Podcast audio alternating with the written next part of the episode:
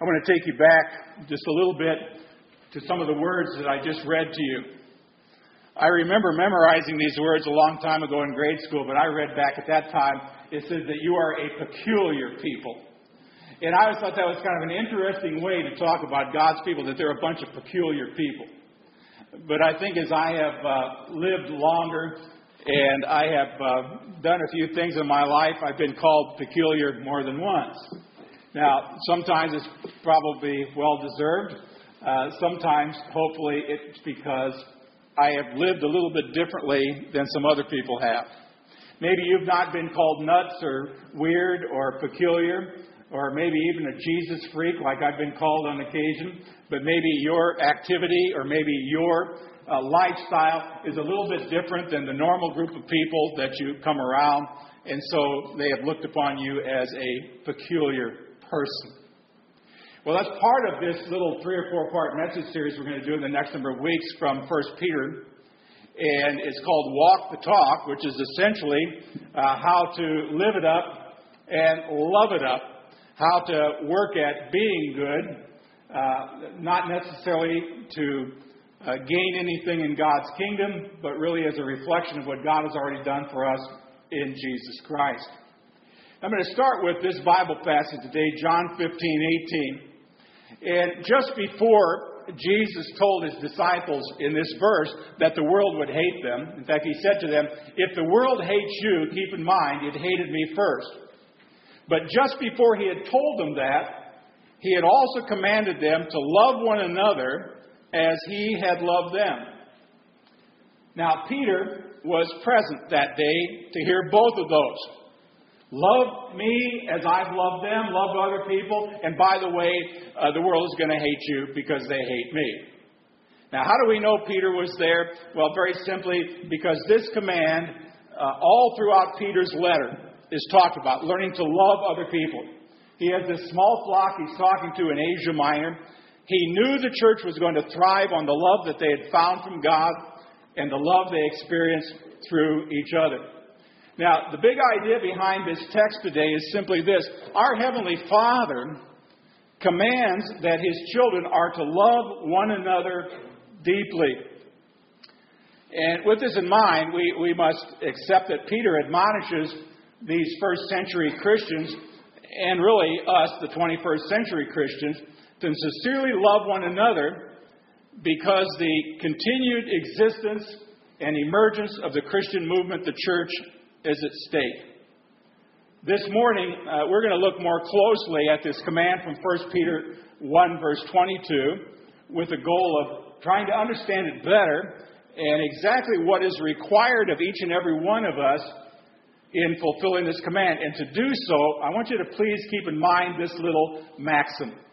It's this the healthy church is made up of healthy Christians. I don't know, you probably already knew that, but if you're going to have a healthy church, you better have a bunch of healthy Christ followers. See, love is a sign of health. I've done church consultation work over the years, and I've walked into a lot of churches that, believe me, when I walked in, I could tell you these people really love each other. These people really like each other. But I have also walked into some churches where it was pretty obvious they didn't care much for each other. You could tell it by their body language. You could tell it by how far they sat apart from one another in church. You could tell it by the conversations in the hallway. You could do it by all the little parking lot meetings they had after church or after meetings. They just didn't much care for each other.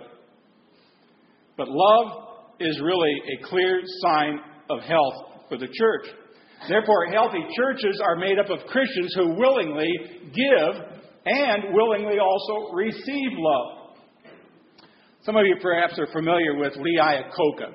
Uh, Lee Iacocca was the former head of uh, Chrysler Motors. And when he was writing his book, he talked to the legendary football coach Vince Lombardi, who coached the Green Bay Packers. And he said, What does it take to make a winning team?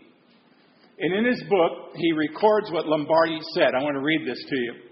Lombardi said, There are a lot of coaches with good ball clubs who know the fundamentals and have plenty of discipline but still don't win a game.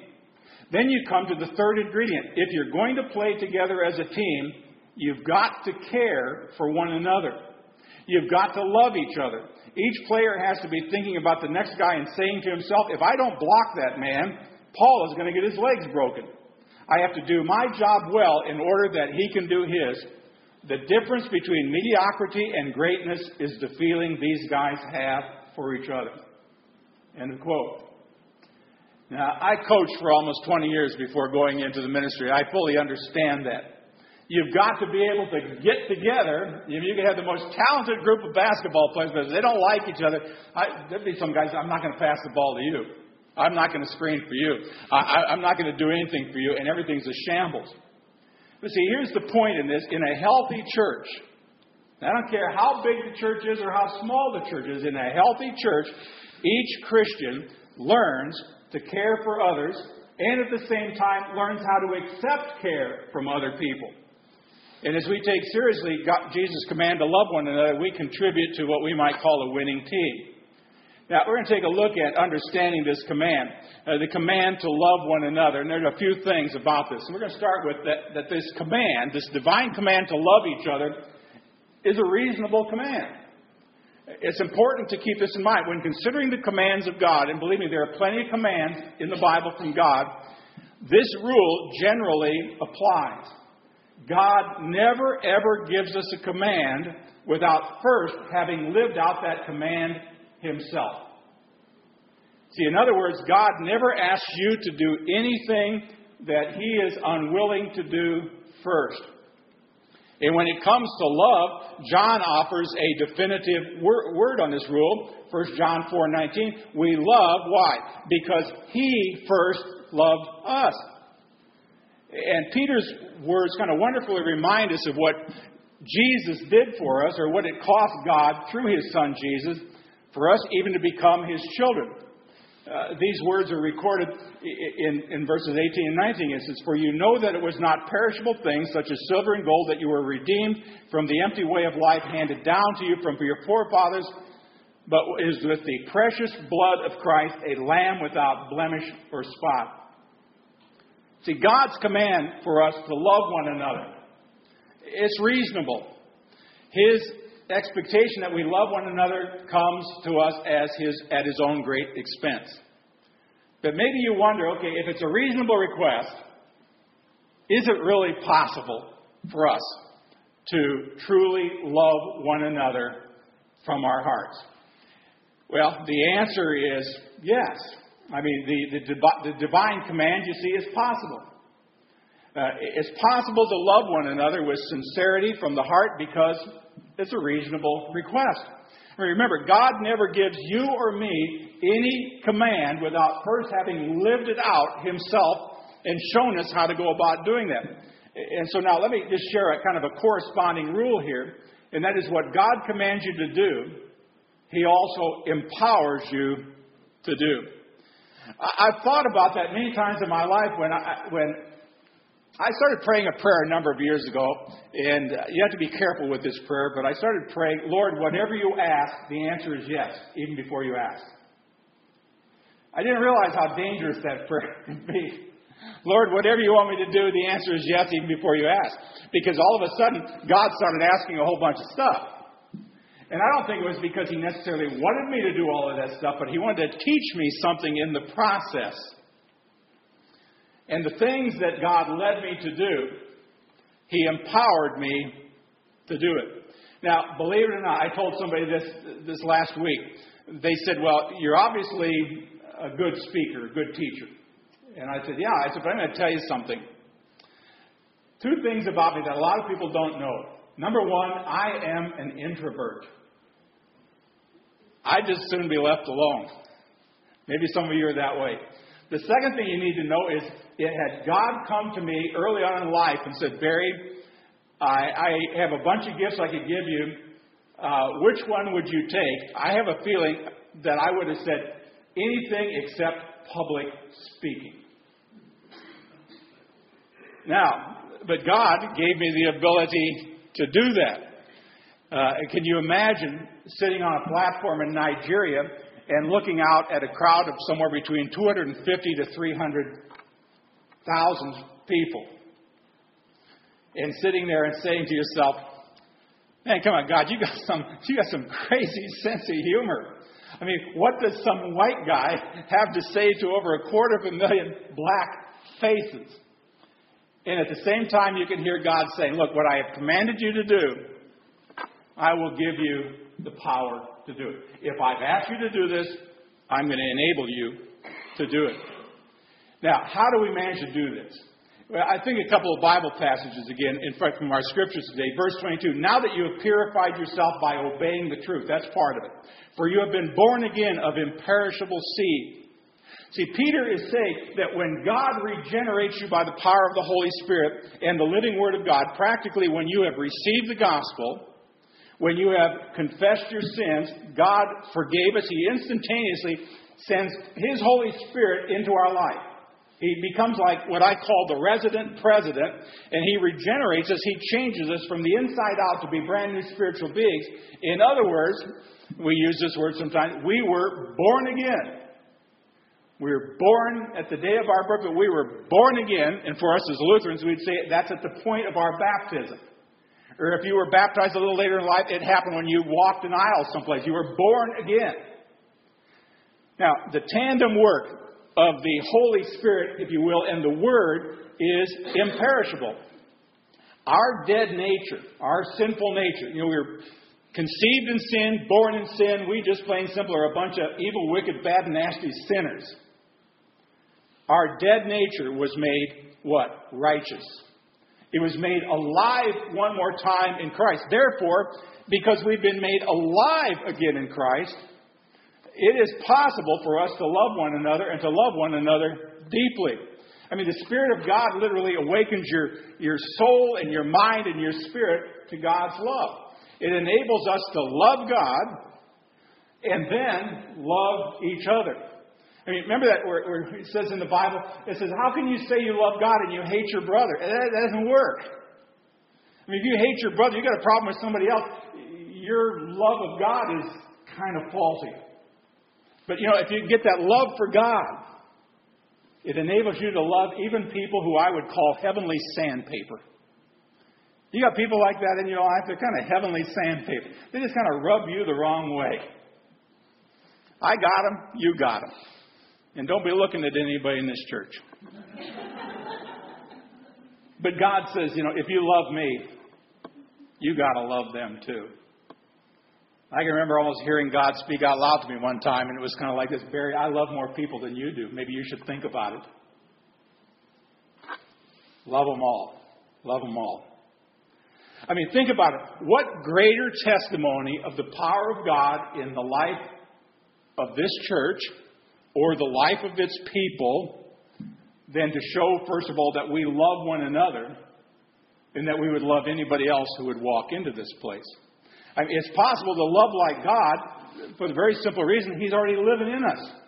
Without God's Spirit, Christ's command for us to uh, love one another would be not only unreasonable, it would also be downright impossible. So, this command to love one another deeply is both reasonable and possible. And yet, I want to tell you don't be misguided about this. It may still not be your natural inclination to put the interests of others before your own. It's called sin, isn't it? Selfishness, whatever you want to call it, self centeredness. Therefore, this divine command of God requires supernatural strength that can only come from God. And supernatural strength requires spiritual growth. And spiritual growth involves eating spiritual food. And this is where Peter turned in our text. I hope you caught what he's talking about. He was actually talking about good food and junk food. Did you know that? He says good growth requires good food. Now, didn't your moms already teach you that a long time ago? If you want healthy bones, do what? Drink your milk. Uh, you want 2020 vision? Eat your carrots. Uh, protein, my wife says, eat your beans. Yeah, and, and the, the, list goes on and on and on. And very simply, good growth requires good food. Now, before I go too far again with this point, I want to remind you of my earlier statement. The healthy church is made up of healthy Christians, healthy Christ followers.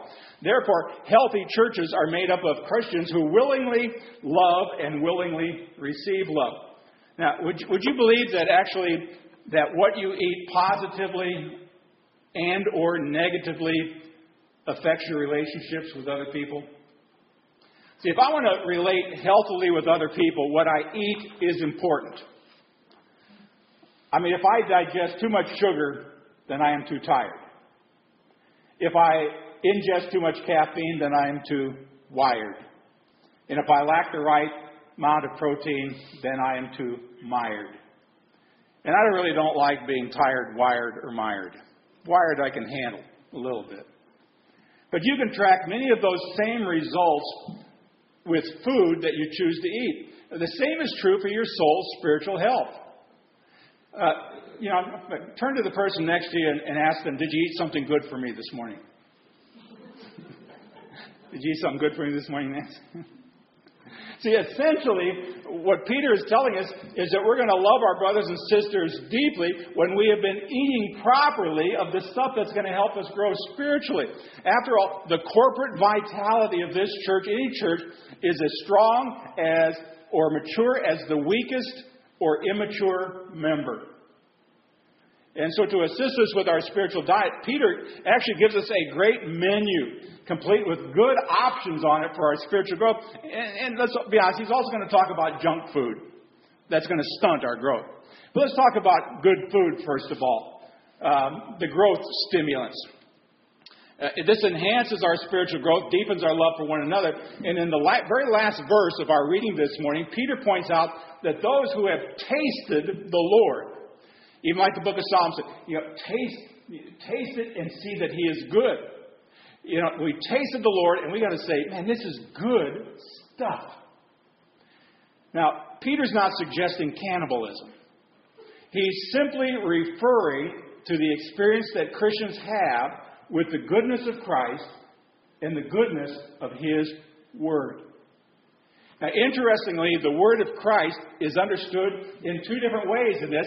It's called milk in chapter 2, verse 2 of Peter and it's called meat or solid food. So milk and meat. Now, see if we can understand these metaphors a little bit more clearly. The Bible says we are to move from one to the other. We're supposed to move from milk to meat. And I, I got to go back to uh, the first church I was pastor, my assistant, Pastor Willie. He came to church one Saturday night, and he reached underneath and he pulled out, you know, these big giant sunglasses you can buy at the county fair. They're really big ones. And he said, These are magic glasses. He put them on. He said, They enable me to see who's spiritually mature and who's not. And I remember he put these big things on, and he goes, Oh, wow. There's a 68 year old baby back there still sucking on the baby bottle. Oh, look, there's an eight year old who's full grown and, and eating a T bone steak. And I remember him preaching about that. I've always thought about that because there are a lot of there are a lot of kids who literally get it. And they got it early. And then there are a lot of people that are a little bit more advanced in age who still don't, they're still sitting there going, what? What? And they're still kind of, you know, sucking on the bottom. Now, think about these things. Uh, milk here. Milk are the elementary truths of the gospel. Things like salvation, like understanding how we come to be saved. That, that's the milk. That, that, that's a fundamental belief. It's, it's understanding what grace is all about, what forgiveness is all about, what baptism is all about, what resurrection is all about. These things draw us together as a Christian community. What makes us a Christian community? Because we understand the milk We've got this stuff down. How are we saved? By grace through faith through Jesus Christ, through the crucifixion, death, and resurrection of Jesus. We know that in baptism, God can ignite faith in the heart of little. We, we know that when we come to the Lord's table, what we're receiving the very body and blood of Jesus. We got that stuff down. That's the milk. And with them, guess what? We all stand on common ground. I think it was Augustine who said that in the essentials we must have unity In the non essentials, we must have charity. Er, and in all things, no, I'll get, I've got it backwards now already. Uh, I'll think about it. We'll come back to it. There's a good quote. I should have written it down in here. Okay, the Word of God is meat. Well, now, meat refers to the hard realities of living that common faith out in relationship with God's Spirit in community with one another. It's like moving on to sacrifice. It's moving on to service. It's moving on to practicing forgiveness with other people, actually loving other people. It means literally living out the fruit of the Spirit. Y'all remember what the fruit of the Spirit is? Galatians chapter 5. But the fruit of the Spirit is this love, joy, peace, patience, kindness, goodness, good faithfulness, gentleness, self control. And he says, Against such things there is no law. See, and then we take those gifts of the Spirit, and what do we do? We live them out for the betterment of the church and not for ourselves. So the Word of God, milk and meat, ought to be the daily diet of a healthy Christian. They ought to be the daily diet of a healthy church. Eat it and grow. Eat it and strengthen the church. However, as good as the Lord tastes, there's always leftover junk food. It's always sitting around, kind of on the periphery. You all got some of that in your house. I mean, you're all eating the milk and the and, and the meat, but y'all got a little junk food, the little hidden treasures giant bottle of M&M somewhere. that 50 pound bag of Tootsie Rolls you can buy at Sam's. that kind of stuff. Well, as good as the Lord tastes, there's always junk food. And all junk food does is it, it, it, it stunts our growth and causes our one anothering kind of love to decay and deteriorate. Well, let's talk a little bit about junk food. These are growth stunters. Peter lists five of them on the junk food menu that the Christ follower must stay away from. And in fact, we need to see them as leftovers from the life we used to live before we started eating the milk and the meat. Now, the first of these is malice. Well, what's malice? Well, malice is pure evil. That's what malice is. It is the natural desire in our heart to hurt other people, or at least to wish that something bad would happen to someone else. It's wishing a person got struck by lightning for the lie they just told. Or it's hoping that, that someone cheats on a person for that person cheating on you. That's malice. And if you don't get rid of that evil thought, malice is a spiritual leftover that will sicken your Christian soul. And if you allow it to fester long enough, malice will cause unnecessary pain in your body. But you also see deceit. Deceit is the desire to hurt somebody else, harm somebody else through trickery. It lacks honesty. It lacks the truth. A deceitful person hides or knowingly and sometimes unknowingly behind a kind of a facade of uh, perception fabricated to fraudulently relate with other people. Unfortunately, this person is unable to give and receive love. Why? Because love requires honesty and acceptance. Or what about hypocrisy, that great Greek word, hypokrites, to have two faces? This is a dastardly vice. And this is what Jesus condemned in the lives of the Pharisees. The hypocrite covers up his own evil intent with kind of a show of righteousness. And again, the idea behind hypocrisy is to damage or destroy somebody else. And if you have tendencies toward that, guess what? You got to throw out the leftovers, put them down the garbage disposal. Fourth is envy. Now, if there's any such thing as spiritual salmonella, it's envy. When envy is allowed to build up within the Christian soul, it, like bad food, it turns on you. You're unable to rejoice with those who rejoice. You're unable to grieve with those people who are grieved. I mean, the envious person negatively affects the health of everybody else around them. I mean, I'd ask you, are you envious? The next time something good happens to somebody else, ask yourself, can I really rejoice with them? If you're sitting there saying, oh, man, those lucky bums, how did they get? Time to get rid of some envy. The last one is slander. This is the leftover junk food of slander. I mean, slander is truly anti Christian. I mean, it comes from the very pit of hell. I'm going to give you a personal example. When Nancy and I left our second church to, to move on, somebody started spreading a rumor in that church that Nancy and I were divorced and I had been fired from the church I'd moved to. To the point that when they put out their brand new directory, they listed Nancy's name but not mine. Now, it's in the past. You know, at, at the first, I kind of went, "What? Nancy and I are divorced? Does somebody know something I don't know?" I got fired. How come I getting a paycheck yet? It, and I don't know what would possess anybody to do that other than just meanness. I mean, the father of lies is the chef for that, I don't know what we call it, that foul food. I mean, slander's purpose is simply to destroy another person's reputation. Now, as Christians, what do we call it? We're called to love one another deeply from the heart. And while as Christians we're to build one another up, what does slander do? It only seeks to tear another person down. And slander, I got to tell you, absolutely, positively should never, ever be tolerated within the body of Christ. After all, if that's how you would treat this family, uh, who'd want to become a part of this family? See, we cannot afford those kind of leftovers to tempt us or tantalize us anymore. I mean, these are detrimental to us personally, and they erode the collective soul of whatever community you find yourself in. And to that, Jesus says what? The world will know you are my disciples if what? You know how it ends? If you love one another. See, when we do love one another, especially, especially when we love the unlovable among us, we find it's a reasonable and it's a possible command. And when it happens, we reflect the very heart of our Heavenly Father. Well, the last thing I want to talk about is getting even with love. How do you love the unlovable?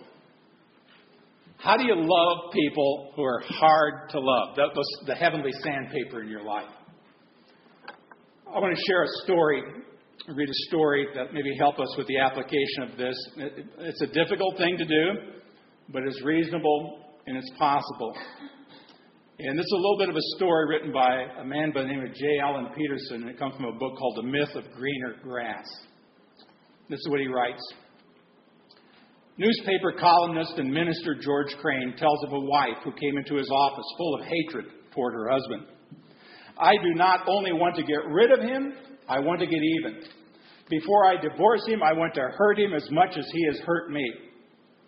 Dr. Crane suggested an ingenious plan. Go home and act as if you really love your husband. Tell him how much he means to you. Praise him for every decent trait. Go out of your way to be as kind, considerate, compassionate, and generous as possible. Spare no efforts to please him, but to enjoy him. Make him believe you love him. And after you've convinced him of your undying love and that you could not possibly live without him, then drop the bomb on him. Tell him that you're getting a divorce. That'll really hurt him. With revenge in her eyes, she smiled and said, Beautiful, beautiful. Boy, will he ever be surprised. And she went home and she began doing this with enthusiasm, acting as if. And she did it with, she, she showed love and she showed kindness and she listened to him and giving and reinforcing him and sharing. But when she didn't return, Dr. Crane called and said, Are you ready now to go through with the divorce? Divorce, she said. Never. I discovered I really do love him. See, what happened here in this story is that she discovered, or her actions had changed her feelings. Motion resulted in emotion. The ability to love is established not so much by fervent promises as but often repeated deeds. Friends, our Heavenly Father has given us a command. Love one another even as I have loved you. That's a very reasonable command made possible because of the Holy Spirit who lives within us. We can love because the scripture says, Greater is he that is in me than he who is in this world. And so today I'm just challenging you all, asking you all to make a commitment. A commitment to love it up. Love it up in the body of Christ. And guess what? The more love that's shown within this body of Christ and in our little communities outside, the more people will find something attractive and perhaps want to be a part of this family as well. We pray it in Jesus' name. Amen.